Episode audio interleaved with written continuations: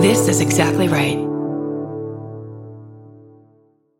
Of the Law and Order franchises, SVU is considered especially watchable. We are the amateur detectives who kind of investigate the vicious felonies these episodes are based on. These are our stories. Dun dun. Hi,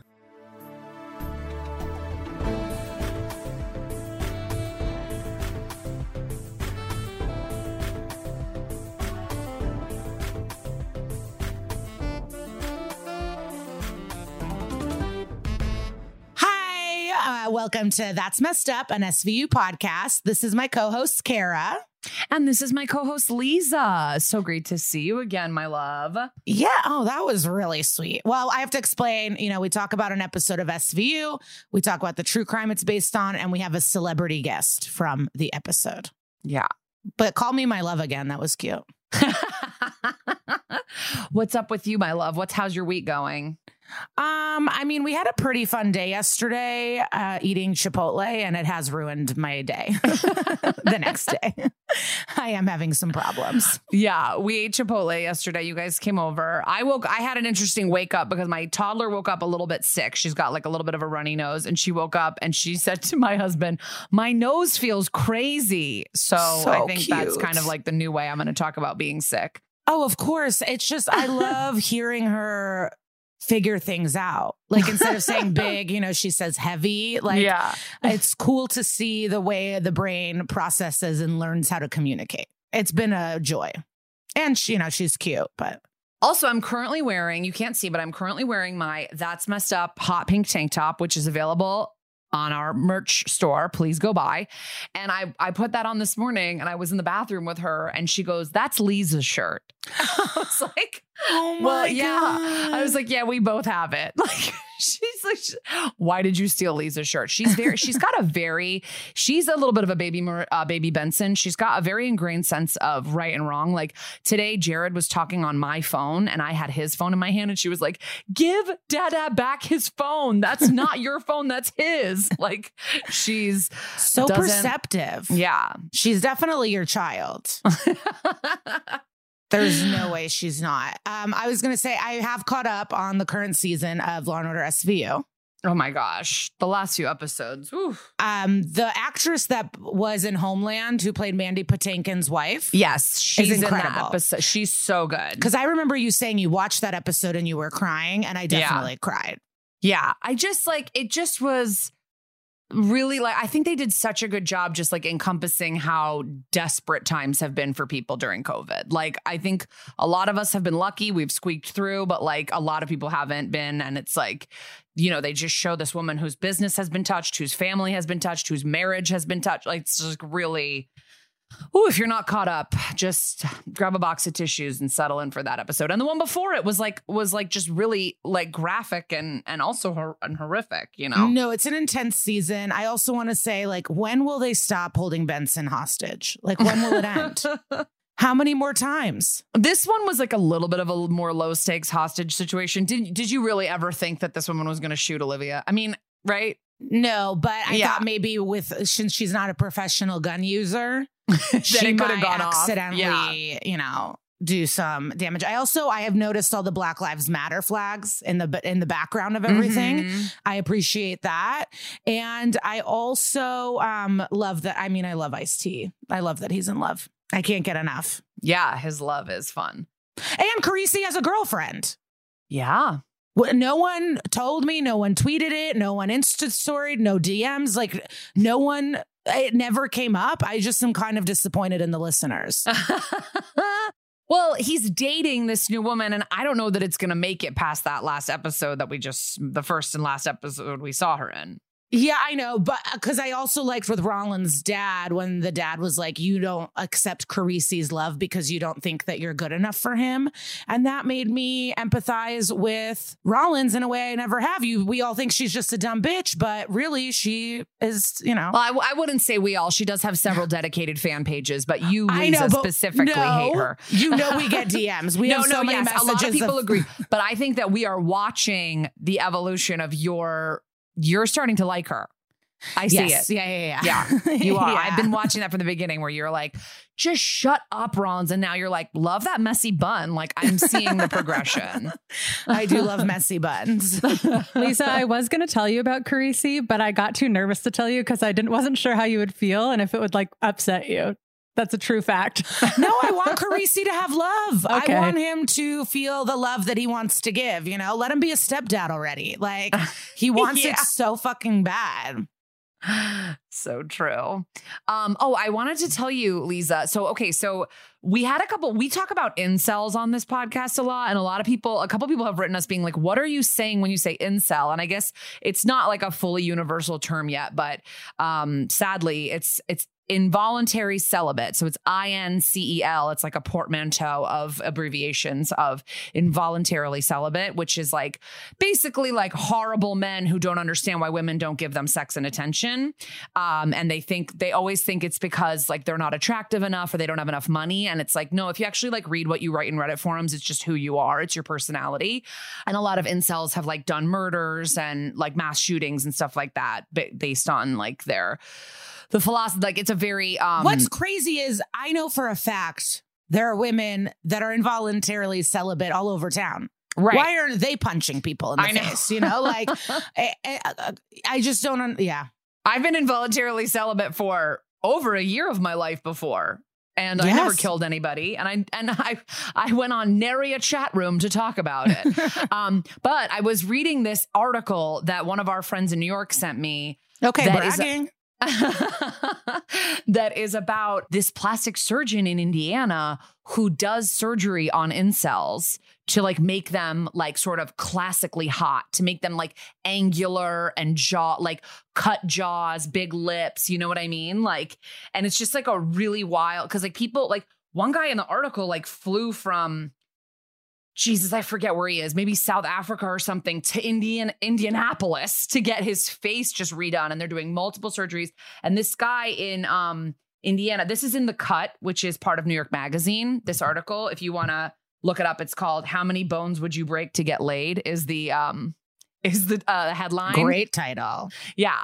And I don't know. I just thought it was interesting. I wanted to like bring it up to you because it's just crazy how like these guys, and honestly, they show pictures of some of these guys. They're not that bad looking. Nobody has like deformities. Like they're not that bad looking. It's like if you could learn to like respect and listen and talk to women in a normal way, you would get laid. like, yeah, I actually just saw a post. I wonder, it would probably just disappeared, but it was like, if you can't be friends with a woman that's not fucking you, you're going to actually be a bad romantic partner, anyways, because right. I think you have to be friends with your partner. You can't just, and there, if you're together with someone for a long time, there's going to be times you can't fuck. Like if someone has their kidney removed or something, I don't know. like, or feeling depressed. No, it's right. never about looks. It's always it's like people that are like, "Oh, if I do this or that or that, that's the reason I'm not um meeting someone." And it's like it's always internal. Yeah, it's internal. It's very racist. They think like that. They think that other races are like taking away all the women. Like they're they're nuts. I mean, I don't have any sympathy for them, but like I just thought the article was interesting that there's this one guy in Indianapolis who's kind of like he basically is like whatever you want to do, we'll do. Like he, a, a, lot of people, a lot of surgeons will not operate on people who have body dysmorphia. And this guy's like, no, if this is what you want, you can have it. And he just like, but he, these people are going to be very surprised when this does not help them get laid. I know. It's just not going to happen. Yeah. I mean, I like that this guy is swindling incels. Like, I'm not mad about it. yeah, they're paying a lot too.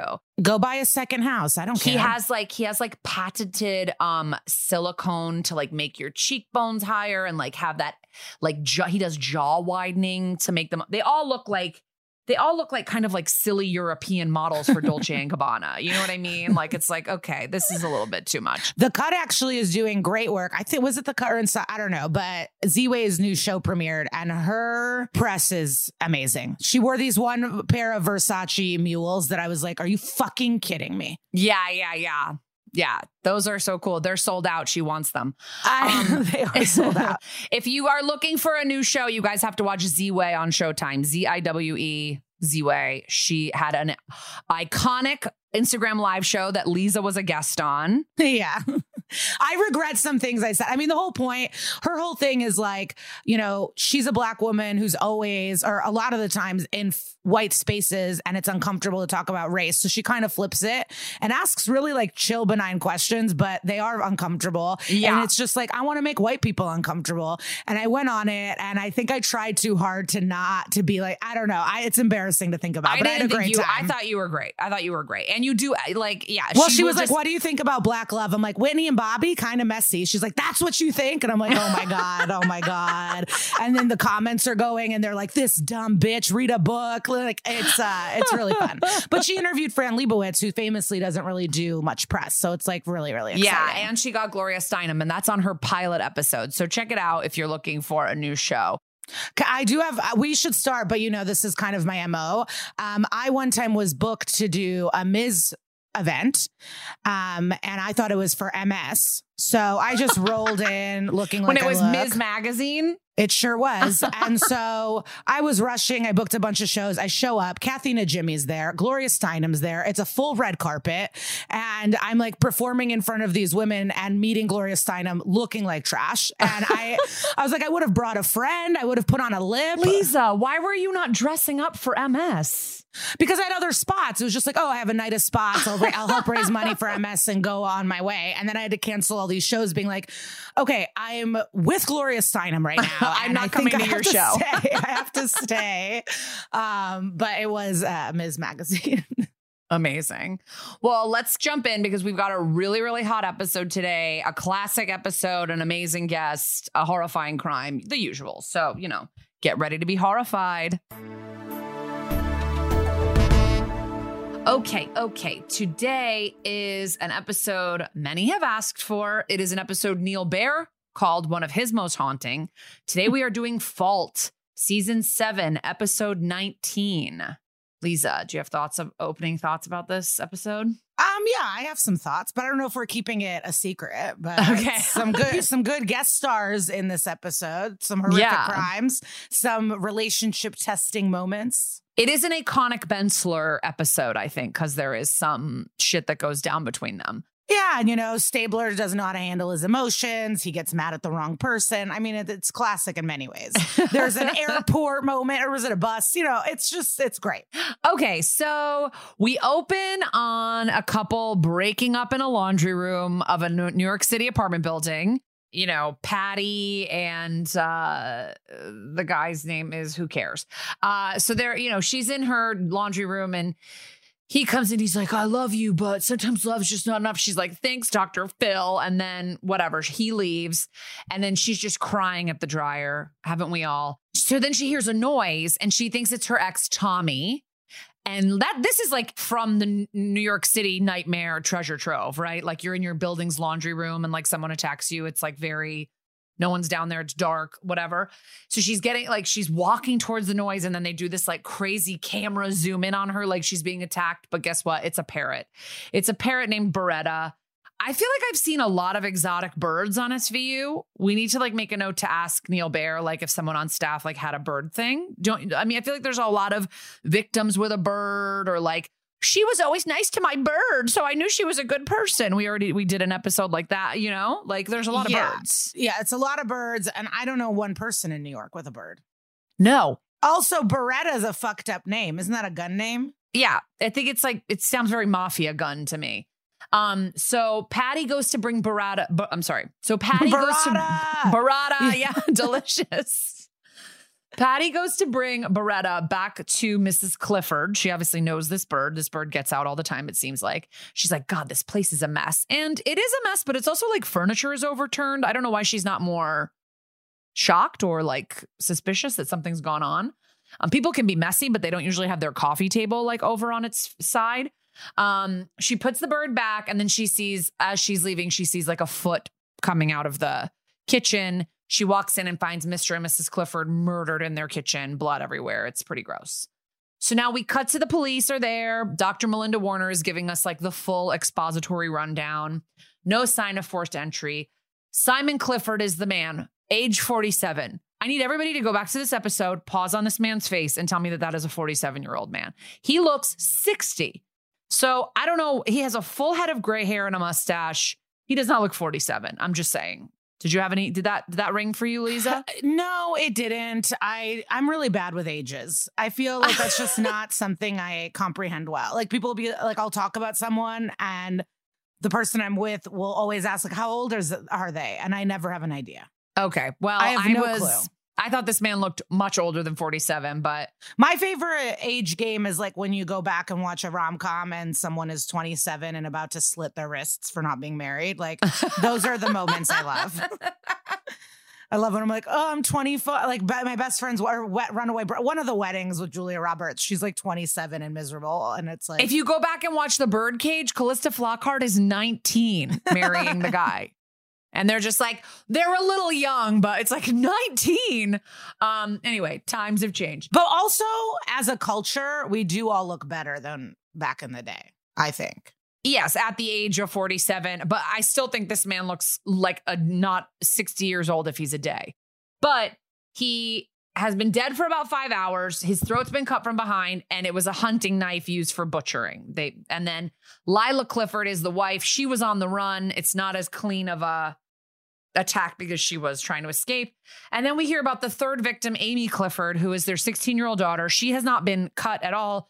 Um, there is signs of sexual assault, but no semen or spermicide. So Dr. Warner is uh, hypothesizing that either he couldn't get a boner or he got scared off and then he choked her to death. So then they're like, let me show you the kids' room. And you're like bracing yourselves that there's going to be like two dead kids. But we go into this room and there's no bodies, no blood. And the two children that you normally occupy the room, Ryan, age nine, and Rebecca, age seven, are missing. Dun dun. Credits. I'd rather some missing kids than some slashed up dead kids in a bed. I don't think we would see that. Yeah. We've seen it. We've seen it. We've seen it, but at the beginning of the episode, that's a little. Our listeners are nuts. They're like, do charisma. We don't want to. We don't need.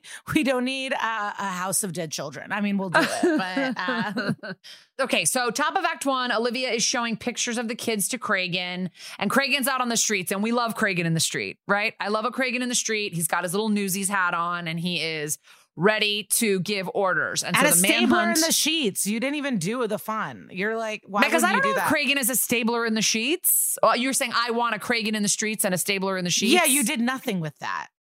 I, I'm like shocked. I was sitting here waiting, like she's gonna do a little joke. Well, I'm sorry. Sorry I didn't do that joke. I respect Ludacris too much. But you, I was about to say, you love that era of music too. It's I like, do. was- Um, so that's a good, maybe that's a good idea for merch. yeah, Cragen in the streets, Bensler in the sh- no, Stabler, Stabler in the sheets. But half our audience probably wants Benson in the sheets. Anyway, cut all of this. But that's not the game. I guess she does slap people around. Yeah, you don't know what she's like in bed. Except I guess we've seen her like snuggle up in a man's shirt a couple times. All right. Um, so the manhunt is underway for this psychopath who has murdered this family and kidnapped these two children. So he Stabler finds out all this information. He goes, The family's lived here for seven years. The mom and dad have both been popped for drug possession. Their oldest son is in Sing Sing for armed robbery. So then it's like, oh, O'Halloran wants your your attention. He's our hot RIP uh, tech who uh, finds a bunch of footprints that are all kind of in a tight cluster, like of standing and walking in a circle that has a perfect view of Ryan and Rebecca's bedroom. This seems like insane police work to me to just like walk around and see if you find a bunch of matching footprints, but I get they did that. And then this little old landlord shows up. He, of course, like everything in SVU, is the landlord that knows this entire family story. Uh, he's like, oh, Simon Clifford, the man who's been murdered, is just the kid's stepdad. And he married Lila last fall, but they shacked up right after Glenn moved out. Now, Glenn, just a side note, is the name of of uh, this character. He's also the name of Bob Saget's character. And one of our listeners who is named Glenn said that they started a list, an informal list of Glens in TV shows and movies recently, and that it is mostly villains and bad people. Yeah, Glenn is not a good name. Sorry to that man, but I'm sorry to this man. um, so anyway, they got together after Glenn moved out. There was a big custody fight. They would get violent with each other all the time. And he and he, she he was like, he came by a couple nights ago. He threatened to kill her. And again, yeah, this landlord knows every personal family detail. So now we've got Glenn. He's in interrogation. And he's like, it was all talk. I was just mad because she was going to move my kids to Florida. She's letting a drug addict raise my kids. And he's like, search my house, do whatever you want. Like he's he's definitely not. You get the feeling he's definitely not the guy. And he's obviously very upset that his oldest daughter has been murdered and his two children are missing.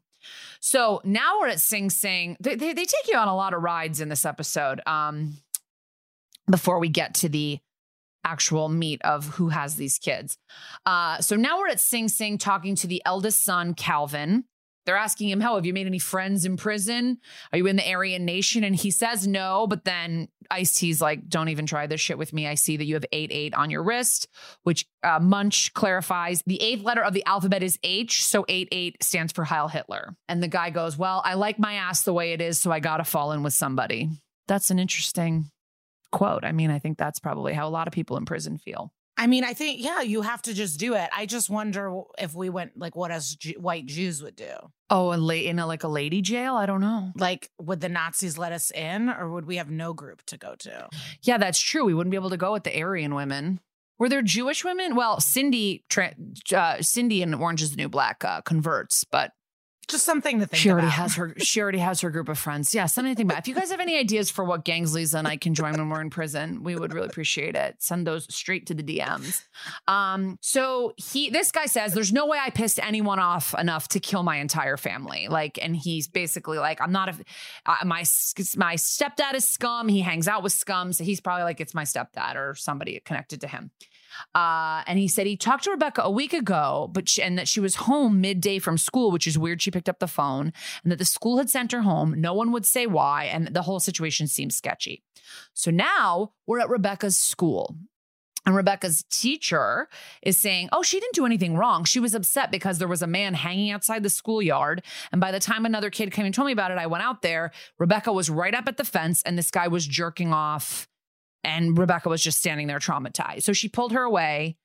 And then she and a bunch of other girls who saw this were upset and they all got sent home early. And the teacher goes, But I drew this just in case. Because the cops told her, Don't worry, this guy probably won't come back and this has nothing to do with anything, which is insane. And then the teacher goes, Don't worry, I drew this, and just pulls out a stunning portrait of this pedophile. And she's like, I'm the art teacher. Like it's a full framer, right? It's beautiful. yeah, no, I love it's this part. all the details of uh of this character that we're about to meet. Um, so they're at the precinct talking about how they're gonna get the drawing out to the media. And they're like, oh, Lila Clifford's bank account just got emptied out. And apparently it was only like $60. So they try to go get the ATM footage. But before they do that, we do see Ryan and Rebecca's faces on NY1, which is, I know we're not allowed to say iconic anymore, but icon, an, an NYC icon. Sorry. Uh, I love NY1. One time, um, I thought I was gonna be hosting the Halloween parade for New York One, but I wasn't. But I told everyone I was. What? Like I was just gonna be interviewed for my costume during the parade, but I thought I was gonna be the correspondent, and so I was like, th- and so I brought a friend. Everyone at the cellar like put the TVs on, and they're like, "You weren't on the TV," and I was like, "I don't know." Where how I- was the miscommunication, Liza? maybe my dreams were bigger than my reading comprehension, and I was just like. Like the word host was just not in it anywhere. no, I, I was waiting and waiting, and then I like they kept interviewing other people in front of me, and I was like, I thought I was going to be interviewing people. Like I just assumed I was going to be the host, and it wasn't. It was their newscasters. So Oh my God. Liza Treyger, the grand marshal of the Halloween parade I wish one day. in New York one day. So they do check this ATM footage and they see that this guy made Ryan use the ATM. There's like you can see just like a, like the little corner of a kid's head going up to use the ATM. And uh meanwhile, Olivia gets a call. They've got an ID on the sketch. So they head to Outdoor Adventures and this guy fits perfectly into the canon of SVU side characters. He remembers an exact order that somebody made at his outdoor store 1 month ago. He remembers everything he bought. I understand maybe remembering that he got the telephoto lens because it's that he got this telephoto lens camera that's like two grand, top of the line. He's only sold three of them. So I guess he could remember that. But he also remembers, oh, he bought a couple of kids' sleeping bags, rope, a hunting knife. And I'm like, the memory on this guy is um, very impressive. And then uh, he obviously has looked through and found that the guy used a credit card. And so now, boom, we've got the identity. Victor Paul Gitano is the name of this man. So they find out that uh, Victor Paul Gitano was arrested six weeks ago for molesting a nine year old. He skipped bail and he's a registered sex offender for a rape of a child with serious bodily harm that stems from a previous crime in 1987 when he held a 12 year old boy hostage, tortured, raped, burned him horrible. Um, and as we're hearing all this, we are seeing, we're hearing this like simultaneously as the cops bust into Gitano's apartment. Um, they're checking everything. Nobody is there, but they did find the little girl's barrette. So they know that they like kind of just missed them, that they were there. So now we've got Huang on the scene doing a little bit more exposition, kind of reading from a report by Dr. Paula Greenfield, uh, who treated uh, Gitano back in Pennsylvania. He basically, this guy is a full psychopath. Uh, he self reported that as a teen, he sexually assaulted over a dozen girls and boys, all strangers to him. Sexuality and inflicting pain are like fully intertwined for him um, from an early age. Huang doesn't believe that Gitano is a pedophile in the classic sense. They just think he's a sadist and he probably chooses children because they're easier to control. It turns out he was kicked out of his program that he was in in Pennsylvania with Dr. Greenfield after three years because he refused to participate and expressed desire to continue his behavior. And, you know, Stabler rightfully is like, why didn't they just commit him? And Huang keeps saying, oh, he didn't fit the criteria. And Fin's like, well, it sounded like he said, I'm going to reoffend. So how does that not fit the criteria? And Huang explains, you know, psychotherapy encourages you to express your desires and thoughts without fears of being punished. So technically, I don't think they can take what he says in therapy sessions and like use it against him. Um, so even though there's all this evidence that he would probably reoffend, I guess it was like not enough criteria for a civil commitment. So now we go to Pennsylvania and talk to Dr. Paula Greenfield, who we've already seen in our time doing this podcast. She's played by Rebecca Wysocki, and she has um she has big Sandra Bernhard vibes to me. And if you recognize her, it's because she played Marcy, the woman in Serendipity, who helped that pregnant woman find the baby parents who worked at the flavor factory. Yes. Remember, she was like, we got along really great. Like she worked at like a suicide hotline, and you're not supposed to like become friends with people, but she like she got along great with that woman, and then helped her give her baby away. So um, she said that Gitano's probably been planning this for months, maybe even years. Like the planning of it is what kind of gets him going. Um, she's like, I have no idea what he was even like before he was in prison. He's a he's like a full scale liar, never isn't lying. Like one second he says he was molested, then he's like, No, my mother was an angel. Like I never knew my father. Just kidding. I moved around all the time because my dad was in the military. Like he just was lying all the time. And she said, you know, eventually you just realize he's playing you. He's never telling the truth ever. And Huang's like, uh, these are the worst kinds of uh, offenders because they really make you believe you can help them. And Greenfield's like, you can't help a sociopath. This this whole debate about sex offenders being cured, like I can't cure you of needing oxygen to breathe, which is interesting because there is research about you know, whether you can cure sex offenders, whether their urges can be like withheld. But someone like this, I think it's different because it's not just a sexual desire. It's like a viol- it's like a desire for violence um, that I don't think you can get from like, you know, being in a consensual relationship or looking at pornography or whatever. So she says basically he sees weakness in you and he exploits it and she said her for her her weakness was her revulsion of him so uh he was like super detailed and would sit and like weave these tales of torturing children um, like it was telling a bedtime story. And she says she thinks her greatest accomplishment with him was teaching him how to imitate normal human behavior. And that essentially made him more dangerous. And she says, I've got all his journals and taped sessions. I don't know if any of this is going to help you. So then Huang and Cragen are back at the precinct watching one of these video sessions of Gitano. And that's when we learn that he is played by Oscar nominated legend Lou Diamond Phillips. So I'm obsessed with him from La Bamba. And here he is as a serial killer. And he's confessing to like, you know, cutting a kid and all this blood that comes out. And it's just really gross because he is really talking about it almost like it's romantic. It's really disgusting. And this is intercut with scenes of Huang interviewing one of Gitano's victims. And I've always remembered this interview, like from when I watched this episode years and years ago. I always have remembered this interview with this guy because it's just so sad how like he just lives in a bubble of trauma. Um, and like he says like i never knew people could do things like that to your body or be so evil. And he's basically like i don't leave the house. I work online. I haven't gone outside in years but you know i've got tv and i can order anything i want off the internet and uh it's not a bad life not a bad life at all. And i just always remember that monologue as for lack of a better word haunting um yeah this comes up a lot and i've i've been thinking about it a lot how so much like quote unquote bad behavior like these things stay with you and not just Yeah. how much trauma people are carrying around and that we need to stop judging people for their wacko behaviors and realize like or try to think like oh what made them like this right? instead of just being mad at people yeah. I'm just honestly hunting ground has taken over for the worst interview for me because like the rope mark on her neck. Do you remember? Oh the girl that's in the in, that's in the mental institution? Yeah like Yeah. that one when you were like this interview fucked me up i was like that hunting ground one has not left my brain for sure.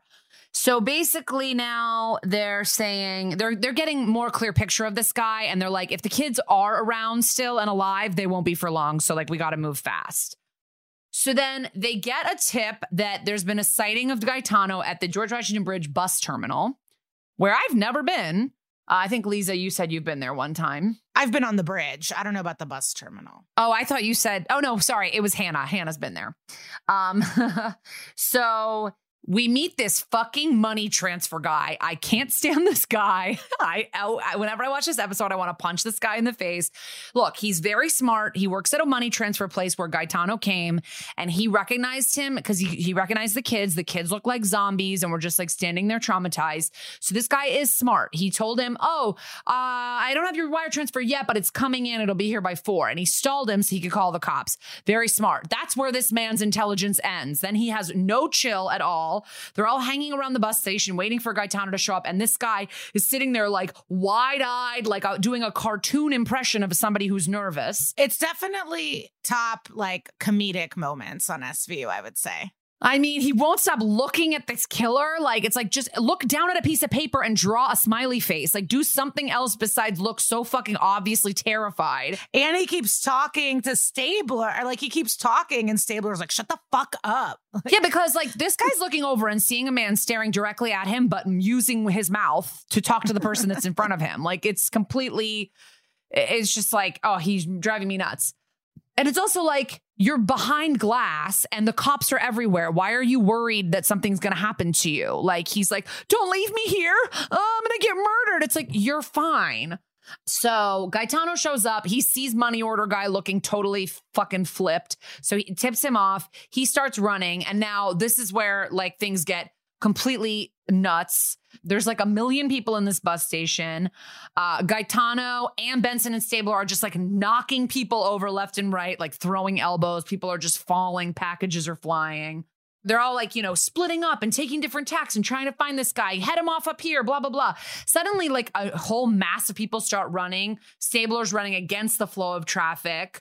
And we don't really know why they're running. Maybe Gitano was like there and just pulled a knife or something. And then Elliot sees the little boy Ryan just standing there, dazed and looking at him. And he's like, Ryan, come here. I'm going to get you. And then he looks over and sees Gitano holding the little girl. Then Benson comes out of nowhere and goes, freeze. He slashes Benson with a knife in the neck and he just heads up the escalator with Ryan and Rebecca. So Stabler has to think, which I guess an escalator seems like a sketchy, they're so slow moving. I don't know. Uh-huh. Stabler has to think fast. He's like, do I chase the kids and the guy or do I check on Olivia? Like he may have just like hit her full carotid artery, which is not in her butt. And like he, she could be dying, right? So he decides to check on Olivia. She's like, I'm okay, I'm okay. Go find Gaeta- Gitano. Um, you can tell he really thinks that he has like he when he comes up to her, like he looks like no, like she's dying. So you can tell that he thinks it's uh, really serious, but it is more of a nick. And then Stabler gets upstairs and there's a crowd of people gathered around, and Fin's like, Don't come over here. He killed Ryan, he slit his throat. And uh, Stabler is like super, super shook. And Gitano has disappeared with Rebecca into the crowd. I don't understand the, the skills of these killers to just move through crowds holding a child. And I don't know. I guess everybody was getting out of the way because he has a hunting knife in his hand. So now Elliot is freaking out about how close he was to saving the boy, and Elliot's like uh brooding and all mad and Olivia's like trying to console him and he's like please don't try to help me out right now. And it's like a little bit intense because they both were involved in this and but he's also clearly it's it's like yeah it is your fault. It's like you, you know what i mean? It is your fault. You fucked up. Would you rather hear that right now? You got a kid killed. What do you want Stabler? Yeah. it's like you don't want anyone to be nice to you? Then i'll tell you the truth. It's your fault. She never said Elliot help me. Come over here. Like he made yeah so we get into this but basically uh they're they're having this little argument over like where how he where he could have gone and then uh uniformed officers like there's a carjacking two blocks up the street they like assume this has to do with i guess fits probably fits that gitano's description. So they get to the street of this carjacking. This woman is like they took my car. He had a kid with him. I just got out of the car. Blah blah blah. She's hysterical. And then uh elliot all of a sudden out of nowhere just picks up a pipe because there's just pipes lying around in new york guys. It's the city that never doesn't have pipes lying around. And just slams uh the window in of this car and Olivia's like, What the fuck are you doing? And he's like, This car has a flat tire. And look, check out, there's no tags. He obviously came to this block for a certain reason, and this is his car. And Olivia's doubting him, and he turns out to be right. He Stabler finds a notebook with a guy's name on it and the name of the money transfer place and an amount of money and a phone number. So they bring in this guy who's uh, the one who's supposed to be sending Gitano the money. And he's like, I only know him from the Air Force. We haven't seen each other in 20 years. Stabler's like trying to do this bad cop shit. Like, if I find out you're lying, I'll fucking wear your he- head for breakfast or whatever. I don't know. What am I even talking about? Like, wear your he- head I'll wear your head for breakfast. That's that's the kind of shit. So he's like doing his bad cop shit. He storms out. Olivia follows, and now we get a real moment with these two. She's like, "You got something you want to say to me? Because if you do, let's hear it." And he's like, "Why didn't you shoot Gitano?" And she's like, "He was using a child as a shield." There were civilians everywhere. I couldn't get a shot. Like, I mean, you have to agree with her. Like, she's not going to endanger other people. And then he's like, I can't be looking over my shoulder all the time to see if you're okay. And I need to know you can do your job and not wait for me to come to the rescue. So kind of fucked up this stuff. And she's like, You know, that's not how it is. But then Cragen, Daddy Cragen comes up and breaks up the kids fighting and he threatens to suspend them. Suddenly it's like we get that call that they get, you know, once per episode at least. Warner's got to show you guys something. So they go to see Melinda Warner, uh, the ME, and she shows them that there is something phosphorescent all over the jacket that Ryan was wearing.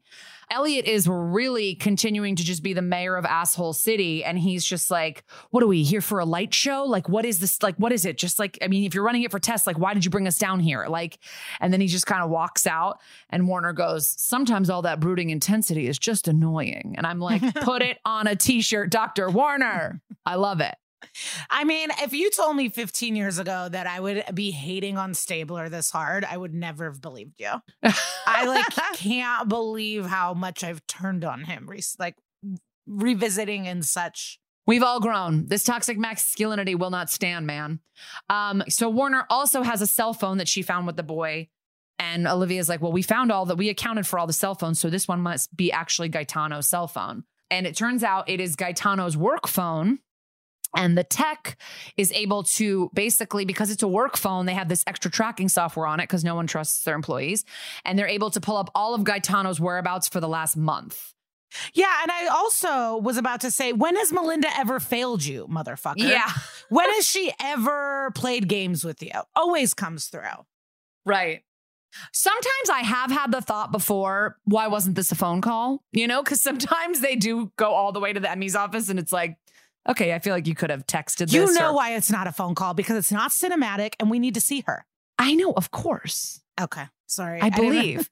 I believe you. I'm just saying this in this instance, it's like she had to give you the cell phone and the other information is important too. So he's just being a bitch. Um, and now while while Olivia's out there chasing down fucking lists of places this guy has been. Elliot's just like showing up at Huang's office, like crying because he basically won't go see a therapist. And um, he's like, I wish I didn't. And Huang's like, care so much.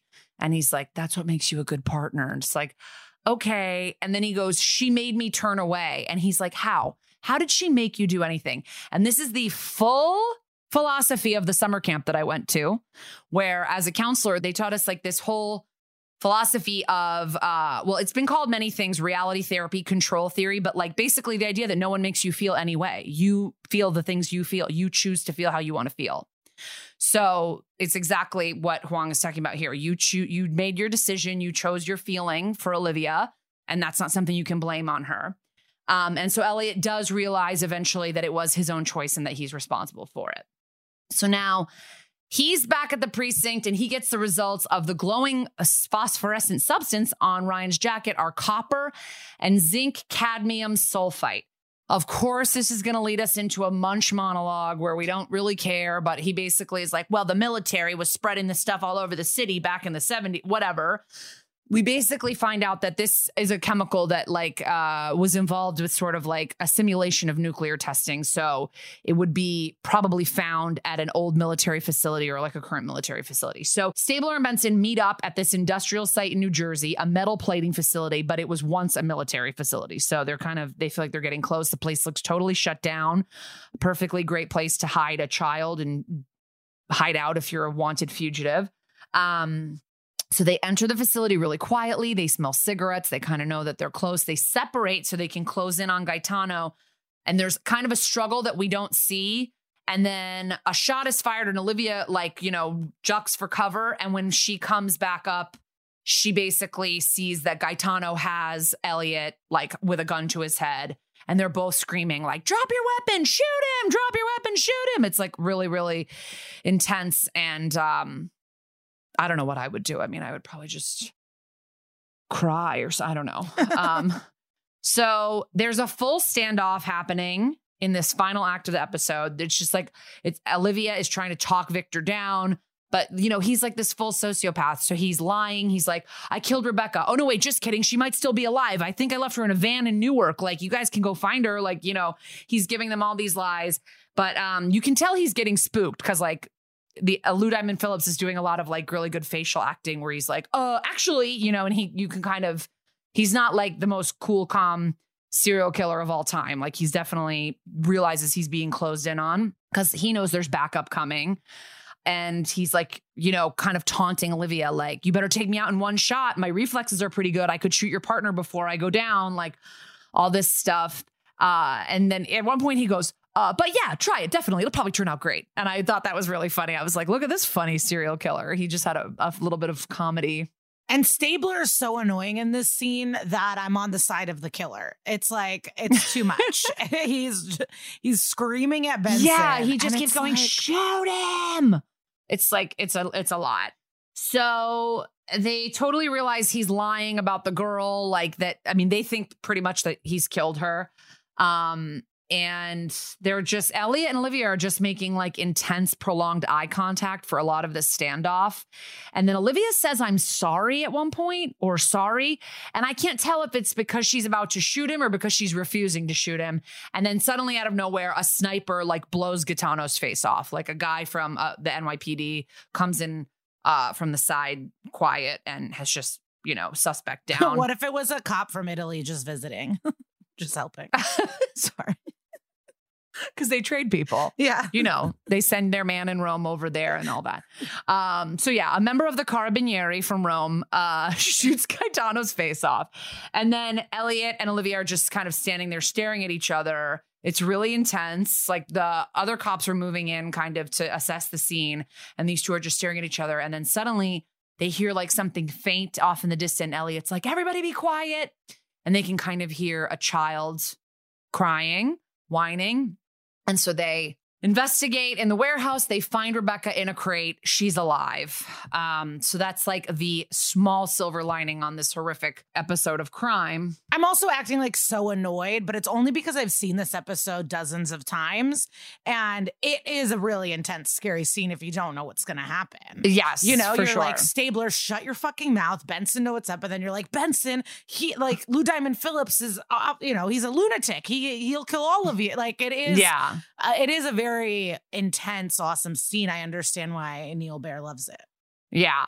It's a, it's really, I mean, this episode fully tests their relationship uh, the whole time. So at the hospital, we find out that Rebecca's okay. Like, because they were on the run so much, he didn't really have much time to inflict any physical injury on her. So she's actually pretty okay, besides the trauma of I was you about know, to her say, whole family being Yeah, fucking killed. She's not okay. um, but She she's will- physically okay. She will um, never be okay. Right. And Elliot and Olivia are kind of having a heart to heart, and she and he's like, I know you would have taken the shot. And she's like, No, I wouldn't have. Like, you expect me to cause your death to take you away from your children and your wife? Like, and then she says, What about me? Like, the idea of living without Stabler is so unthinkable to her. Like, how could I possibly have ended your life or been part of that? And he's like, we both chose each other over the job, and we can't let that happen again, or we can't be partners. And he's like, You and this job are the only things I've got anymore, and I don't want to wreck that. So, final button of the episode is Olivia goes into Cragen's office and he's like, What's up, Liv? And she's like, I want a new partner. And Dick Wolf. It's really a nutty episode because I think you think they want you to think that Stabler's the one that's going to call off the partnership, but really it's like Olivia.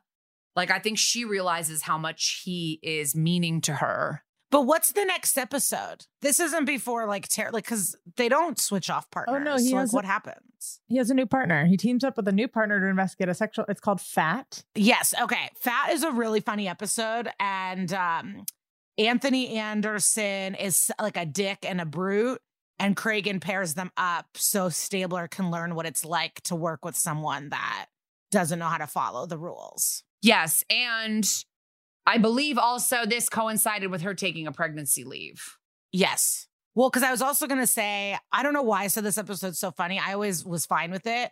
But the actress Rooney Mara has talked shit about being on SVU and this episode. She's just That been like, she's just been like, that episode was fucking stupid. Like she just didn't, she was Her not. dad like owns the Giants and she's a billionaire. I'm and sure her mom she's like the patron. Like each parent owns an NFL team. Yeah, I'm sure she's like, why did I bother doing one episode of episodic television? Like, who, who cares? Isn't she with somebody like terrible right now? Like Yeah, Joaquin Phoenix. Shia something. LaBeouf. Oh no, yeah, Joaquin. um, okay, let's take a quick breakity break, and then Liza will take us through the true crime.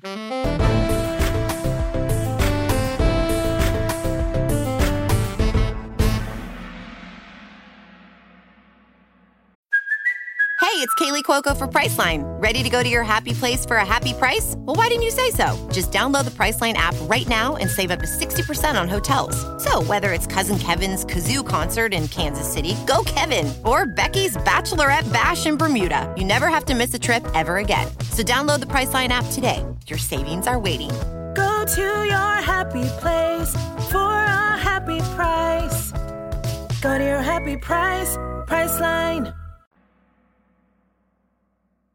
Hello, welcome back. Um, this crime is bad and the criminal is bad. And I don't know if this is good news or not, but he did uh, just actually die. March 29th, 2021. He died of brain cancer in jail. So, you know, if you want to pop a champagne glass while you listen to the rest of this, maybe you'll be happy. um, he did have like, he got charged and convicted of with like 10 life sentences and 10 10 death penalties. Like, he was going to die in prison no matter what. And I don't know, whatever, it's brain cancer. So, um, Lou Diamond Phillips' character is based on Joseph Edward Duncan. And what's wild is um, they made Lou Diamond Phillips' character have three names too.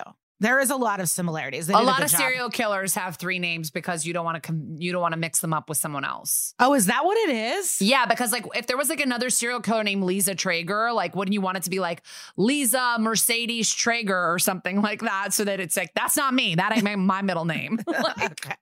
Wow, they do it on purpose. So it's not like John Wayne Gacy goes by John Wayne Gacy. They were just like, we yeah, like I mean, because. Joseph Duncan, you got to think is a pretty kind of easy name. I think one of the only people that isn't is like Ted Bundy isn't, Jeffrey Dahmer isn't, but a lot of serial killers go by three names. that is really cool. I like um, learning that information. You can always learn.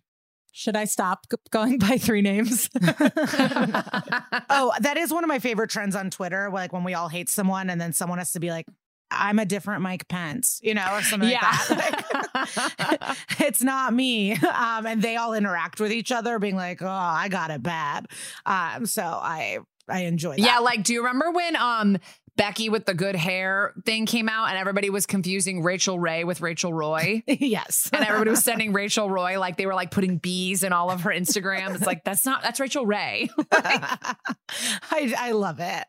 Um, so this um, takes place in Coeur d'Alene, Idaho. I don't know if I'm saying it right. I spelled it phonetically so I wouldn't fuck it up, and then it still looks insane. yeah, Coeur d'Alene, I think is what it is. Yeah. Coeur d'Alene, Coeur d'Alene, Idaho, Idaho, Idaho, not Ohio. Potatoes. Okay, so um, it's a town. You know, no one fucking lives in Idaho, so it's a chill place. There's fishing, vacations. It's not um, a, a bustling metropolis, so it's a calm town. And then May sixteenth, two thousand five, the most brutal crime in the area that has ever happened happened. Um, it was a Monday afternoon. And Robert Hollinsworth uh, calls the cops, and he's just a man walking in the neighborhood and walks to his neighbor's house, and there's blood stains all over the front door. So he calls the police, and it is a small town. So the cop is like, Well, I know that family. And so he goes over there and he sees the blood in the front door. So he walks around, and in the back, there's also blood on the back door, and the back door is propped open a little bit. So he obviously knows something fucked up is happening and he calls for backup immediately. Um, and so the house is Brenda Groene, and she lives with her boyfriend, Mark McKenzie, and their and her three kids. So he is also a stepdad, like in the episode of SVU. Uh, the three kids are Slade is 13, Dylan is nine, and Shasta is eight. And these are very like 90s fun names. I really enjoy it. I I wish I didn't since horrific things are about to happen.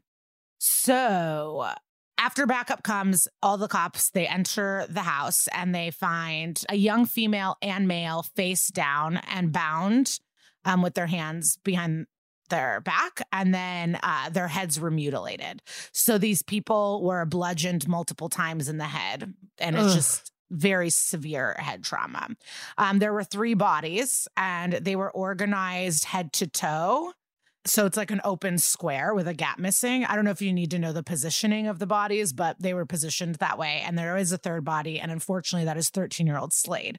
So we have 13 year old Slade, uh, mom, stepdad are all bludgeoned and dead. And there's blood stains everywhere in the house, like every room, every wall. There's just blood fucking everywhere.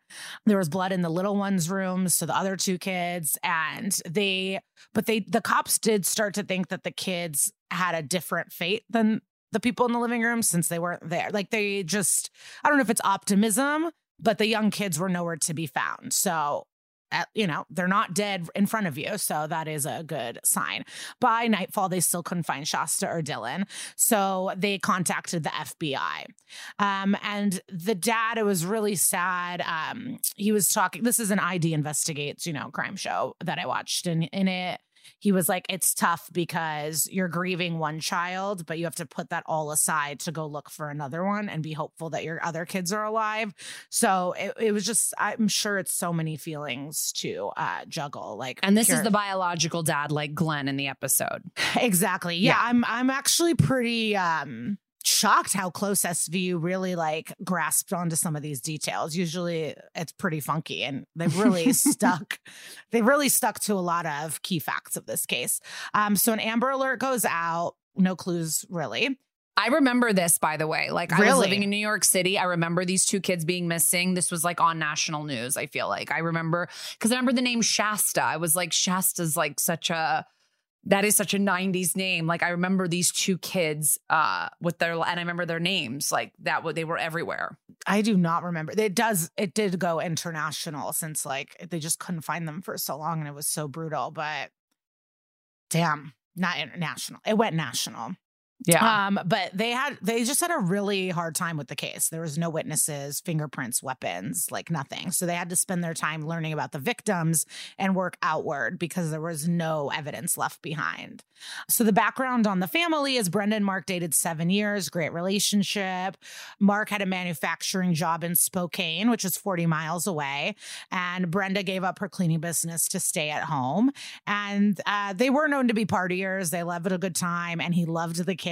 And so, yeah, they were just like family people who love to party. I bet we would be on vacation with them in Palm Springs. Um, the crime was so violent that they assumed it was someone that knew the family and had a lot of anger towards these people, but confused about the kidnapping. Like, why wouldn't you snatch the kids when they're walking home from school or going to the store to get candy? Like, why are you killing parents and taking kids? There's lots of easier ways to snatch kids. Stay tuned. I'll teach you how. Okay. Um, so they were like, it has to be personal for sure. Um, so they had to rule the dad out, and that's Steve. And they had a hard time getting along post divorce in terms of like custody or real estate. But I mean, like most crime movies shows real life cases, you have to exclude like the husband, the father, like everyone that's close to it. And so what made people suspicious of the dad was he was on television and he made a wild statement, like a plea to the killer, and was like, they had nothing to do with this. Leave them alone and bring them home safely. And so everyone's like, have to do with what, bitch? Yeah. Like, what does that mean? Yeah. So everyone just like assumed he, you know, maybe he owed money. I don't know, but they're Right. like, what the fuck are you talking about? And so they gave him a polygraph to see if there was weird things. There was one moment of weird things with the voice, but um Groene's like, I was home alone the night of the murders, and they found cell phone and laptop records to prove that he was home. So he did have an alibi for that. Steve and Brenda, the biological parents, they also have two adult sons, Jesse and Vance, and they've both been in a lot. They've both been in a lot of trouble. They were bad teens, you know, drug users. And Jesse had an airtight alibi because he was in jail, so that's great news for armed robbery. And then Vance, they came away with investigating him that he had no involvement, and they felt really confident in that decision. So they excluded everyone in the family. Now, what do they do? So the cops went to the tip. So they started getting tips um, about a barbecue before the killings. They were trying to see if someone from this barbecue did it because there was some drama. And there was um, like a little fingerprint on the door that matches one of the party guests. And that was Gary Youngwood. He did have a criminal record. And Jesse, the son, the older son, said Youngwood owed his mom and Mark $2,000. So they're like, okay, is this a money thing? Um, they tried to find him to interview him, but it was really hard to find him. And so they got an uh, warrant to track his cell phone to find him. And it was super hard to locate him. And more suspicious that right after the murders took place, he took off time. At, he, he like went on vacation to Boise. So he's nowhere to be found. And they're like, he's avoiding us because he knows something. Um, but he had a parole officer. And so the parole officer contacted him and was like, they're looking for you, bro. And he came rushing back to town. Okay. So he wanted to clear this up. He said that they grilled uh, for hours with. They grilled. Oh, they grilled him for hours. This is not about the barbecue. They grill. This is not about the barbecue anymore. So they grilled this guy for hours. He denied to have anything to do with these murders. He offers to take a lie detector test. He passes it. And again, like, so they've cleared everyone and they have to go to the more tips. So one of the tips was maybe it was a biker gang situation because the weapon was a hammer. And I guess outlaw bikers do hammer jobs. Like that's their cool way to kill. Um, and it and Brenda was really into motorcycles. So they looked into like what was going on and the biker theory also died out So a lot of dead ends in this case. They can't crack it. And um, now by this time, the blood at the crime scene comes back, like all of the testing. We have our own Melinda Warner, and none of the blood is Shasta or Dylan's. So that's good. And that you know, is hopeful that the kids are alive somewhere. But what's sad is it was the 13 year old boys. So it was his blood all over, which means that he was like injured, bleeding, in pain, walking around the house, um, and then dropped by his mom to fucking die next to her. I mean, it's brutal. It's really brutal. So, like, the blood all over was this young child's. So it's really sad if you need to take a moment. Um, and this isn't like they've already exhausted so many different things and it's only may 20th at this point only four days after the murder. Um, so they have done a lot of work honestly. Um, but there is a twist Toxicology reports say that the parents did weed and meth hours before they were killed. So they're like, can this be a violent drug gang? So they start looking at the local skinhead gangs um, that have been robbing people. But none of the theories they had explain the child factor. So that's what was so hard. It's like, why wouldn't you kill everyone? Why are you taking like just it didn't the case didn't make sense to anyone. Top behavior analysis people are having trouble figuring it out. It's just not typical because usually they have like serial killer experts and child abduction experts, and none of them can kind of figure it out. Um, there was also no patterns out there that matched the crime. So then why would you take the kids? So it's like, is it a ransom? Is it to sell them into slavery? Um, and so then the, the, they were like, if you find out why the children are taken, maybe that'll help us solve the crime. By the end of May, there's 150 people working around the clock to solve this crime. I mean, people want to fucking solve this crime. Um, a local woman comes forward with a new lead. And this happens on forensic files all the time. Like so many cases, I think would never ever get solved if it wasn't for just like one wild tip. And so it's kind of interesting, you know, say something, see something, or up, you know, switch that. But um, so, local woman comes forward with a new lead. The night the family was murdered, she was traveling between Coeur d'Alene and Spokane. And around 2 a.m., she saw a dark colored vehicle pull off just east um, to the house. And there were three men, and maybe one of them was involved in the crime. It didn't seem promising at all, but they were pulled over only one mile away from the house. So, it's like worth investigating. But also, like, I would never think that's a tip. Like, you know what I mean? If I saw a car in the middle of the night just driving off an exit, like, I don't know if it would, I would call and be like, maybe it's this car. So it's kind yeah, of impressive. Yeah, yeah. It's like I saw three guys a mile away from where this happened and they looked weird. I mean, yeah, it is kind of I I mean, I hope to help solve a crime one day. Or well, I hope no crimes ever happen around me too. Okay. Right. So um, another informant calls um, as an anonymous tipster and was like, I think some of my associates, I I heard them talking about burying some bodies in Silver Valley, Idaho. So he calls with that and he gives the names of the three guys. Um, I don't, who cares? Mike, Ray, Ben. Okay. These are the guys, the guys like I heard them talking about burying a body. They did all have a criminal record and they drove a car that was similar to the one that the lady called in.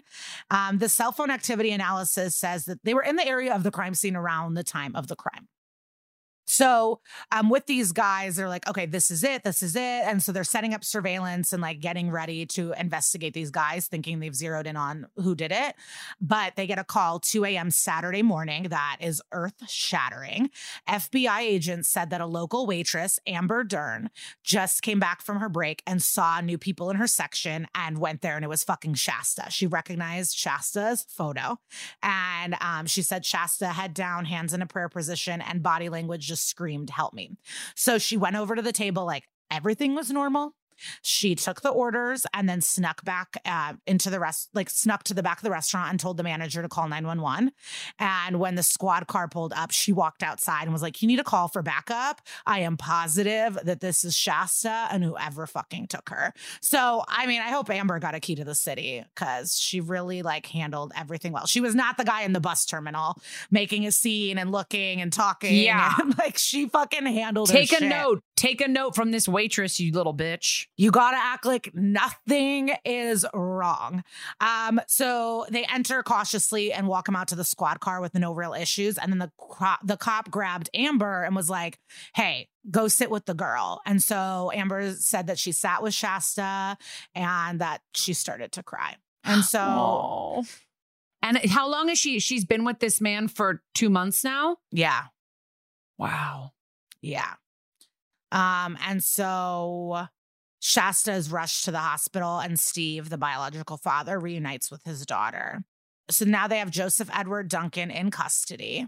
He's from North Dakota, and they just they just start interrogating him. And this is like so crazy. Um, he's a level three sex offender and a fugitive uh, from an old molestation case from Minnesota. Um, his first sex crime occurred in 1978 when he was 15 years old, and at that point, he already admitted to um, raping like 13 boys. So he was like a fucking full on rapist by 15. And then two years later in 1980, he got sent to prison in Kansas City for molesting a teenage boy. And there he was diagnosed a sexual psychopath. And he had like treatment and psych evals and therapy while there. During those years, he committed crimes, but he did not confess to them and they were not connected to him until he was put in prison for the crimes that he committed against the Groene family. So he was committing tons of crimes that no one was able to solve. So, like, then when he was finally arrested, all these unsolved crimes were solved. So he went to jail in 1980 and he stayed in jail for 14 years and 94 and then he was released and so mm-hmm. and then he committed a bunch of crimes because he got out 6 years early. Yeah, but no one caught him during those times. So he was just like living it up until 2004. So in 2004, he got charged with sexually molesting a six year old boy in Minnesota. But Duncan was not ready to go back to jail. So he borrowed 15 grand for bail and he skipped town. The fact that a judge offered this fucking lunatic bail, I- don't understand it. I just don't understand it. Like, I, It's really wild. what the fuck? Like, he spent 14 years in prison. He did it again. Why does he get bail? I don't understand it. Yeah. So he wrote a lot of stuff on his webpage about um like society's persecution of sex offenders and that it's not fair the way he was treated. And he could have fought the case and risked prison but he just didn't want to. So he went on the run to live out his ultimate fantasy. And his final blog entry um I just can't believe these killers have blogs. Um, so he wrote them right before the murders, and in quotes, he writes, I am scared, alone, and confused, and my reaction is to strike out toward the perceived source of my misery, society. My intent is to harm society as much as I can and then die. So, Wow. um, but they're like, where the fuck is Dylan? Like, we're getting all these theories and things from him and Uh, his history, but where is Dylan? But he invoked his Fifth Amendment rights and did not talk.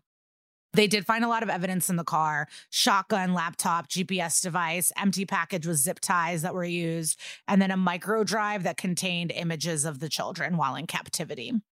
Um, they can't find the murder weapon or anything that will lead to the missing boy, and they ran out of options, so they had to turn to Shasta. And I think they were like trying to spare her from like reliving all this, but they had to interview her to get information. And the show I was u- watching used the word haunting, and they said what Shasta said was just so fucking haunting. And I got excited that they used our word, but sad that anyone experienced anything so haunting. Um, so basically, she said that the night of the murder, she woke up to her mother calling for her. And when she got to the living room, she saw Joseph Duncan standing over her family with a Oh shotgun. my God. He took the two kids and laid them in the backyard because he didn't want them to see what he was going to do to their family because he wanted to take them calm.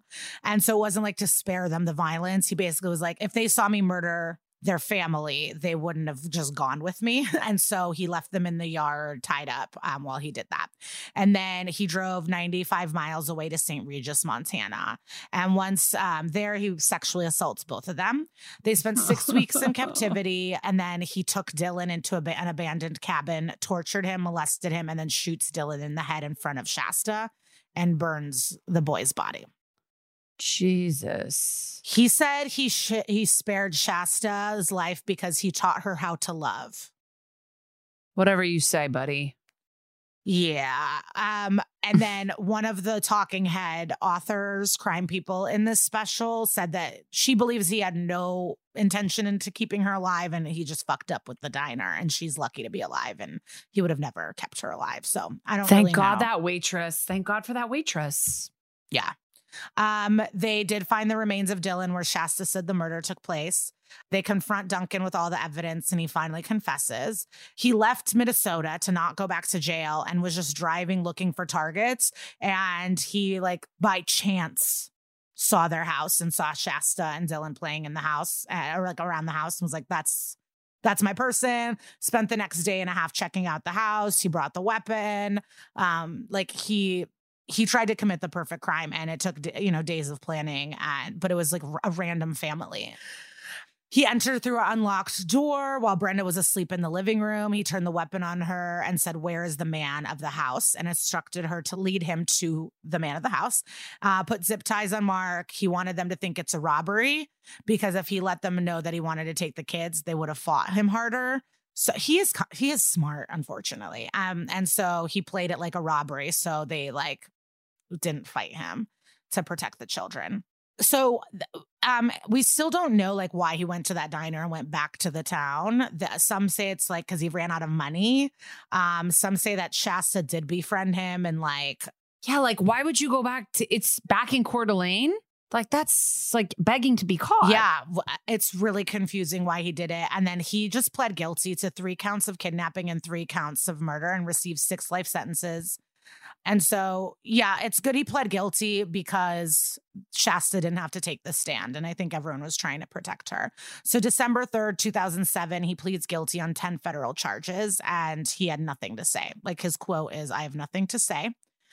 And then three years after these horrific crimes, he receives three additional life terms plus three death penalties. And he's sent to Terre Haute, Indiana's prison. Those are for like previous crimes that he had not been like tried for, but he probably confessed to. Uh, yeah. So in 1997, there was a kidnapping and murder of Anthony Martinez of Beaumont, California. And um, he confessed to it. And then in 1996, he murdered two girls in Seattle, Washington, that he's confessed to, but wasn't like convicted of. It's weird. He's really creepy looking too. Very creepy. He looks like what you would think a creep looks like and like who to protect your children from. Um, and then this is just mm-hmm. like a little fact, but the jurors were actually offered counseling after the case because the evidence was so fucked up. Fuck, really? Yeah, and there was video evidence of stuff like he videotaped the Oh my God. stuff. And so they had to watch it. And so a lot of the jurors needed help with their mental stability. It's so crazy that this happened in 2005 because it just feels like a 1970s or 80s kidnapping or something. Just that he got away. There was like no evidence, like cell phone stuff, you know, like it just feels like a very old school type of horrific serial killer crime. And then you know, in a new school way, but like the way these crimes were connected that led authorities to connect to previous crimes was bloggers like bloggers found similarities between other oh, crimes oh, and wow. his crimes and like the, it's it, it is like what are cops for that bloggers waitresses like all of these random people are doing your work but then if you watch like the Cecil Hotel documentary, you're like, sometimes bloggers are fucking stupid and they get the wrong person and ruin their life. So yes. like, I do think bloggers can be good, but they can be yeah, bad too. I haven't watched that one yet. Um, so yeah, this is just um the rundown. He is dead, and um, wishing all the best to Shasta. It's almost not fair that he died like so early. He could have, I would have liked him in jail for like another 30 years. And she's probably, God, like in her 20s now, huh? Poor Shasta. All right. Well, I hope she's moving on with hope and love. This episode comes out today is May 18th, and this crime happened um, May 15th, 2005. So it's the 16 year anniversary of her family's, her first three families' deaths. Jeez. Ugh, another tough one. When are we going to get a fun murder, Liza? well, we got one person mad about the microchips. Did you see that message? she goes, I'm very disappointed you guys didn't cover a crime. I just needed to let you know that. Oh, one person? I didn't yeah. even see that. I was just going to say, if you want to end this episode on a fun note, you can mention that after the episode Sugar, you said you had never heard the name Vance in real life. And this story, Liza, there was an older brother named Vance. Oh wow. Okay. That is a fun ending. Vance. And I hope the Vance I hope yeah, I hope the the boys are good and you know, she did get to be with her dad um but yeah, it's rough. Yeah, like she at least has some surviving family, and hopefully, like she has her brothers. It's just scary. I, I mean, not to ruin the movie The Strangers for everyone, but that horror movie is really scary because it was just like random. Yeah. The randomness of it is um scary. Like that some killer from Minnesota Yeah. can escape from court and drive to Idaho, see your kid, and be like, I'm gonna kill you guys two days from now. Like it is haunting.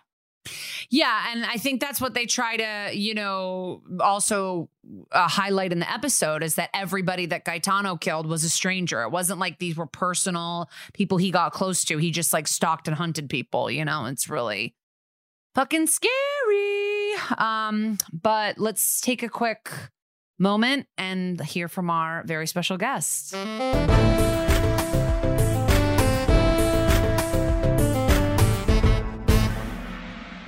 Am so excited for this guest. It truly, I think when I found out, I jumped up and down. Huge guest, guys. He is a Golden Globe and Tony Award nominee. He uh, famously played Ritchie Valens in La Bamba, one of my formative movies as a child. He's currently playing Lieutenant Gil Arroyo on Fox's Prodigal Son. And you, if you did your homework, sadly recognize him as Victor Paul Gitano. Guys, check out our interview with the one and only Lou Diamond Phillips. We are so excited, and we need to tell you all of our friends that we told that were interviewing you lost their fucking minds. Like, He's still alive? How can he still alive? people were like, our friend who's Filipino was like, he is the king of the Philippines. um, and then two of our friends are like, we watch La Bamba every single day on HBO for years. Like, everyone was j- like, was so excited, and so are we. So we're, yeah, we're pumped. So, so uh, all my interviews yesterday were about the fact that uh, Fathom is putting uh, La Bamba back into movie theaters. For Oh, limited cool. It's ridiculous. so, so yeah, I did a bunch of interviews yesterday with, uh, you know, writer director Luis Valdez, and that man, that was a that was a lovely little trip down memory lane. I mean, that's where I first knew you. That movie came out when I was a kid and I loved it so much. So uh, we're so honored to talk to you. And this episode is classic of SVU. I know it was a long time ago. No worries if you forget some stuff from, you Oh. know, from the di- the shooting time of Fault. the showrunner Neal Baer, when we asked his favorite and or most haunting episodes, he said this one. Yeah, it's you know it's it's pretty intense. I mean, that, that's saying a lot for SVU. You know, uh, I know. One of my favorite stories about that particular episode was was uh, I, I I said yes sight unseen. Uh, I, I didn't I didn't even read the script because I'm I'm a fan of the show. I've been a fan of the show you know since its inception. I've also known Mariska, uh, man, since the the late '80s. She did a tiny little independent film that a lot of my friends were involved with. So, you know, I, I met her at a, a screening of that way back in the day. So we kind of ran in the same circles for a long time. So it came to me and it's like, yes, uh, 100%, I will do this, whatever, I don't care. And they said, well, you're the bad guy. I said, well, I, come on, I figure, you know. and uh, my daughter Grace was eight, nine at the time or whatever. And I remember I said, uh, oh, yeah, listen, dad's got to go, you know, to New York City next week to do this show. Uh, and she goes, oh, what show are you doing? I said, well, I'm doing SVU. She goes, can I watch it? And I was like, I don't think so. we, we didn't let her watch SVU anyway. And it was like, no, no, you can't, you can't watch this episode. And Grace went, are you the bad guy? And I'm like, yeah, I'm the bad guy. She goes, do you kill people? I said, yes, I kill people. She goes, I've seen you kill people. I said, not like this. so uh, yeah, um, you know, serial killer pedophile. That's that's a good one to have on the old resume. Seriously, man. Yeah. Well, I, I what I was gonna say is so interesting about you. I don't know if you can speak to this, but like you've played Richard Ramirez, you've played this terrible Victor Paul Gitano, this serial killer in this episode. But then in a lot of other stuff, you play the cop, you play the good guy. And I feel like a lot of actors get pigeonholed into one or the other, and you kind of seamlessly can be like evil or the hero. Like, what do you think that is about you? Uh, I told Kara that it's because you're talented. Oh, thank you. That's a good No, answer. but there's pl- there's plenty of talented people that always Yeah. play the cop or always Yeah. play the murderer. You know. Yeah, yeah, yeah. No, it's true. Uh, no, I've, I, I've been fortunate. I mean, you know, I, I literally I have to go back to uh, theater training. You know, and and not just the theater training, but the the um, the appetite that theater training gave me for roles. Where uh, I, I, from a very early age, I thought I don't want to play just one thing. You know, and there are many, many actors uh, uh, who are famous for doing one thing, and they're very, very good at it. You know, that's that's what they do. That's their brand. And you know, I mean, not not to mention anybody contemporary, but you know, your John Wayne, your Clint Eastwoods. You know, they are personalities. They're iconic, uh, Mm. and and people love them so much that they, they don't want to get out of that lane. For me, I always considered myself uh, a character actor, uh, and thank goodness, being you know that that translated into being the character lead. But it meant that I could do you know a lot of different kinds of roles. Uh, and you know, in, in college, I was you know doing everything from from Mamet to Shakespeare to Moliere to improv comedy, and hopefully honing talent in all of it. You know, so so that's why when you look at my you know uh, body of work, you just go, what? Science fiction, Yes. horror, western, comedy, drama, and you know the we got- Yeah, that? the Wiggles, The the, Sesame Wiggles. Street. the Wiggles. you know, that takes a very special kind of talent. Uh, and so, you know, I, I just enjoy the genre of employment more than anything else. uh, so, yeah, but I mean, it's because I love characters. I love creating characters, and I, and I, you know, apply a, a few different rules. You know, I mean, you cannot judge your character, uh, and in you know, in a situ- especially in a situation like this, if you hold that character at arm's distance, if you're trying to tell the audience constantly, if you're apologizing to the audience, going, "This isn't me. This I'm just I'm acting," then you then you lessen the impact on them. It's not fair. It's not fair to the character. It's not fair to the audience. So you know, when you take a job like this, it is your job to scare the shit out of people. Uh, Yeah, you did it. You have to be brutal. Uh, and what's interesting, because you mentioned this, I literally look at Gitano as the the amuse bouche to Richard Ramirez, although I didn't know it at the time. Oh, interesting. And uh, what was, I think, really informative for me, and that I carried from this particular um, uh, experience, was was Paul McCrane's direction, and it's like, make this guy boring.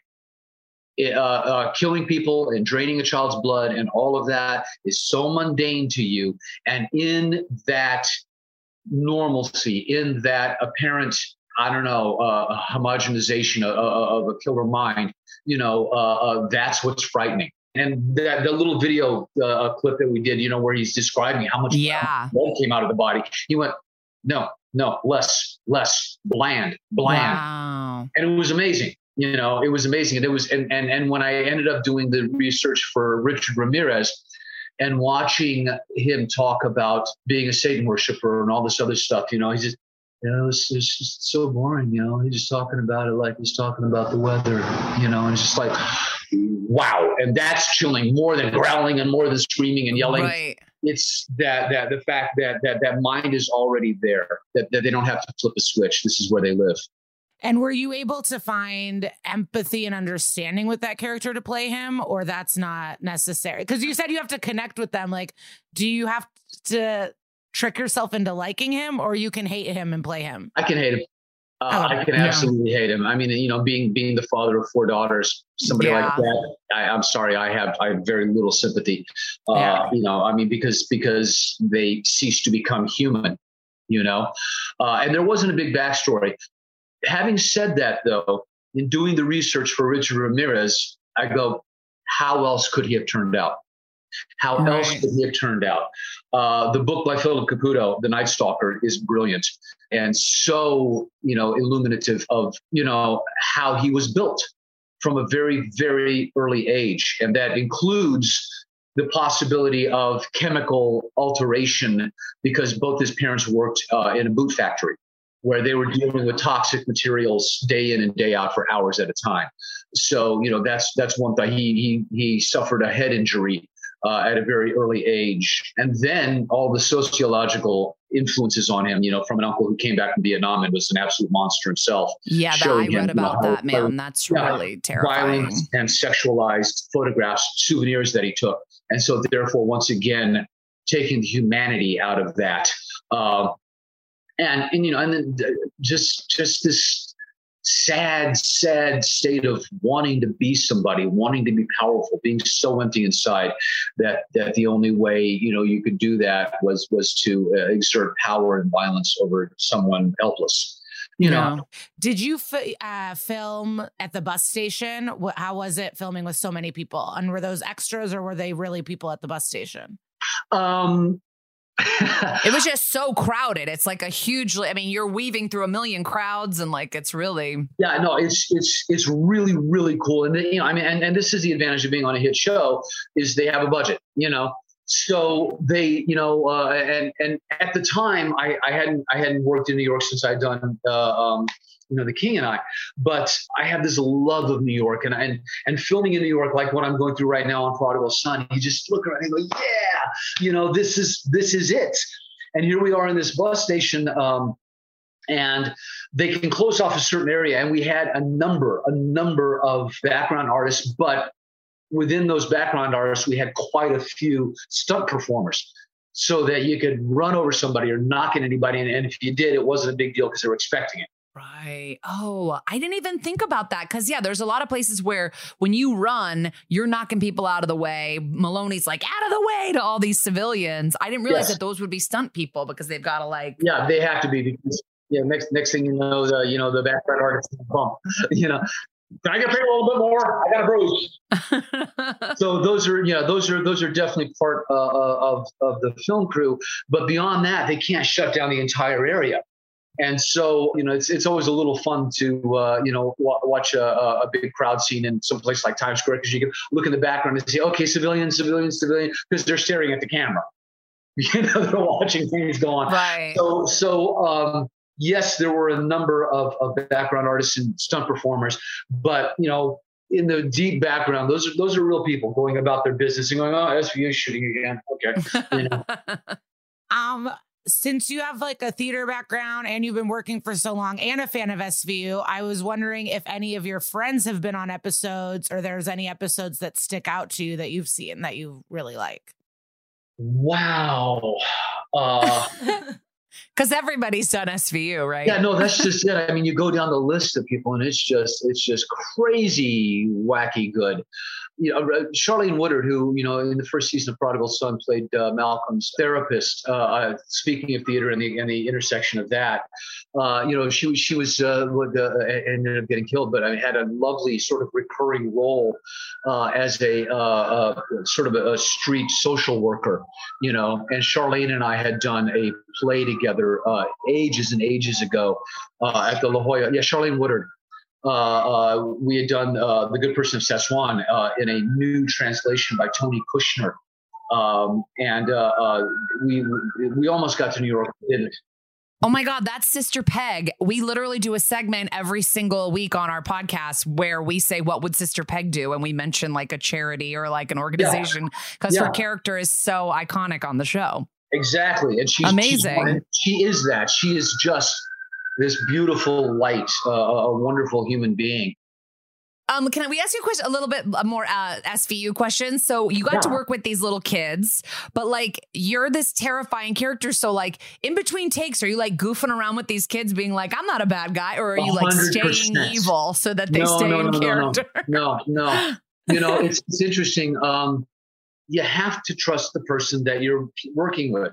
It has to be a dance, and so these kids could not have performed uh, they, they wouldn't have even let me pick them up, you know, if they were afraid of me. So mm. it's, it's, about and and and having just met them that day, you're hanging out and you're making jokes and you're talking and you're saying, hey, what's what are you interested in? And you know, yeah, and, and and becoming friends because it's like, okay, so in this take, I'm gonna pick you up and I'm gonna run with you and I'm gonna be looking really, really, really mean, but I'm just acting, you know.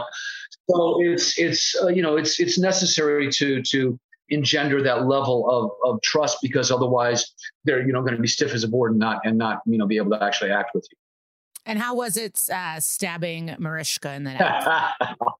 Well, the other the other um, uh, amazing detail to to the filming, the behind the scenes stuff, is that you know if you look at it closely, I mean, Mariska's pregnant.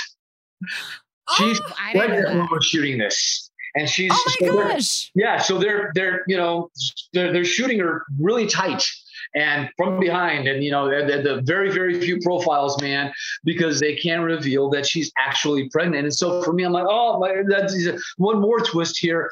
I got to be so careful because she's pregnant. you know, you know. So it's like uh, um, it, it was very funny, and, and she was such a sweetheart, man. So game, so you know, just and then you know, I got to hold a gun to to Meloni's head, you know. You really have the dream role. I mean, you got to assault both of the main characters. Exa- and then get shot in the head myself. So it's like a dream come true.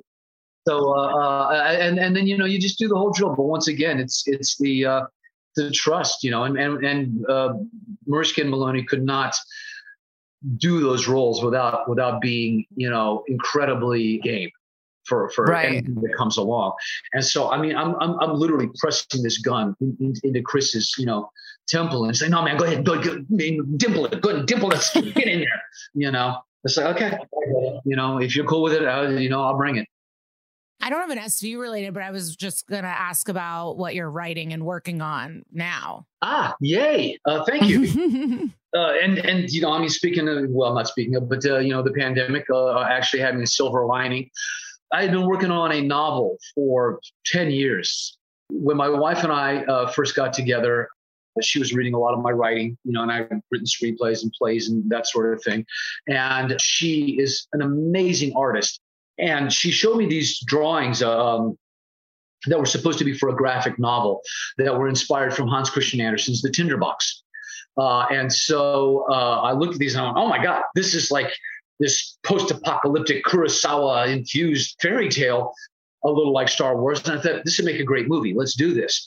And she loved the idea too. So I wrote the screenplay. Um, when we read the screenplay, we realized that nobody was going to give us millions and millions of dollars to make this movie. So talked to my manager about it. He loved the idea. And he goes, well, write the novel you know, but my day job kept getting in the way, and, Right. and uh, uh, so it took about ten years, and then it sold like the November before the the the pandemic hit. Uh, the plug got pulled on Prodigal Son in March, and so I was able to do the final edits and the agent's notes and publisher's notes and you know editor's notes uh, Wow. uh, while I was sitting at home, which was great. And uh, the Tinderbox Soldier of Indira just got released last last November, and uh, it has 30 illustrations from my wife Yvonne, uh, which are sort of amazing. But it, it's funny as I was writing the novel, she was like, "Man, I don't draw sci-fi.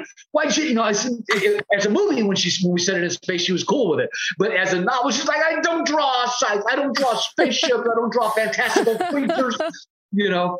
But she got out of her comfort zone, and she she really uh, uh, the, the the illustrations are beautiful because they're they're sort of graphic novel meets German woodcut, which is her background, uh, uh, meets you know a retro steampunk sci-fi, you know, and so they're really really cool.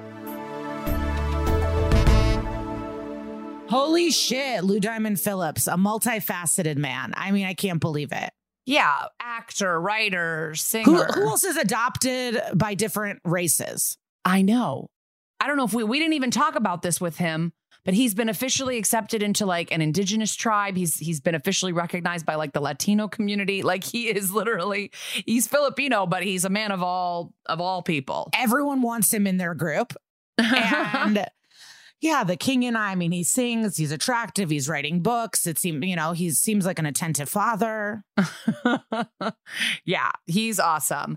But let's jump into our postmortem. What did we learn from this horrible episode?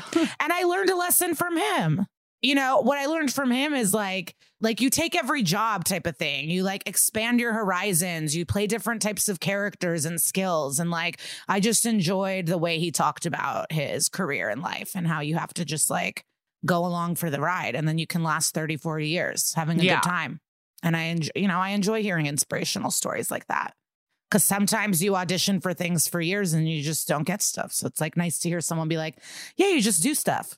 right. And if you don't do that, you you go direct to play, or you go act there, or you go on the road. I don't know, or you get adopted by the Cherokees. Like it's wild. But I also what I learned from the episode is like you got to go to therapy. Stabler, go to therapy. How many more I times can we talk about this? Yeah, you can't be in a relationship, a close work relationship, a romantic relationship, any kind of relationship with the kind of anger and weird crap that he carries around with him. You got to go to therapy. And you know what? Huang is busy. Huang cannot be your therapist.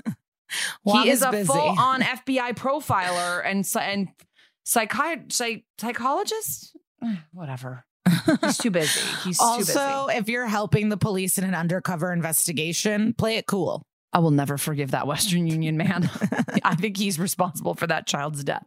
Um, keep your eyes peeled. Like that waitress saved Shasta Groene's life. Like keep your eyes peeled. If you see Amber Alerts, look at them and like, because like honestly, that woman, her eagle eye is like the reason that girl is alive and the reason that guy was arrested. Yeah. Also, if you are in charge of the criminal justice system, let's not let people skip town on bail. Like, I don't know.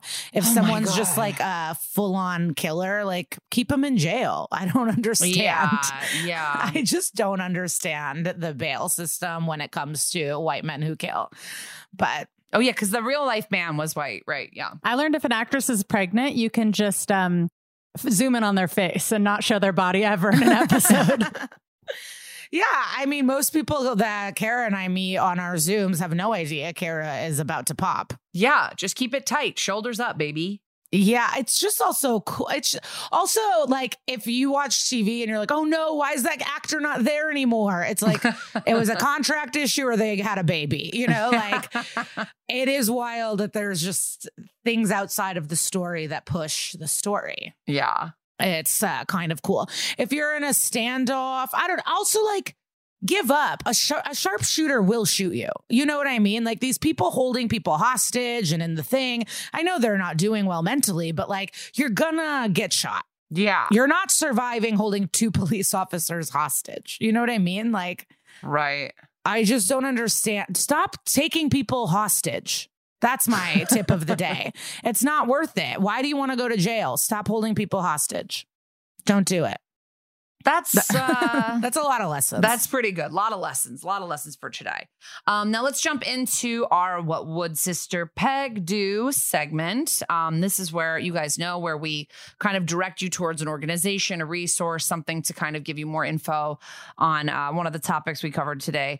I mean, we honestly were just the whole time that Liza was doing telling us about this true crime thinking about poor Shasta and like rebuilding your life after so much tragedy and trauma. So we today are going to shout out the National Center for Victims of Crime, which is uh, victimsofcrime.org. They are a nonprofit that advocates for victims' rights. They train professionals who work with victims, and um, they're just a trusted source on of information for victims' issues. So go check them out. And um, yeah, And Kara, you know, I am very passionate about this, learning all this through the podcast. I am like, we need to help people after they've gone through traumatic things. They're not going to act normal when abnormal things happen to them.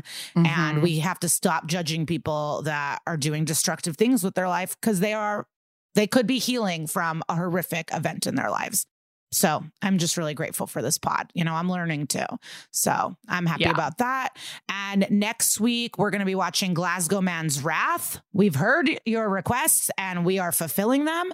It's season 16, episode six. Uh, join us in this woodsy episode on Hulu or Peacock. Go to the local library. We had a librarian message us and she liked the shout out. Somebody also just requested this episode yesterday, and it's like, we're on it. Yeah, we're we listening. listen. We do what we what you do. We do what you tell us. See you guys next week. Bye bye.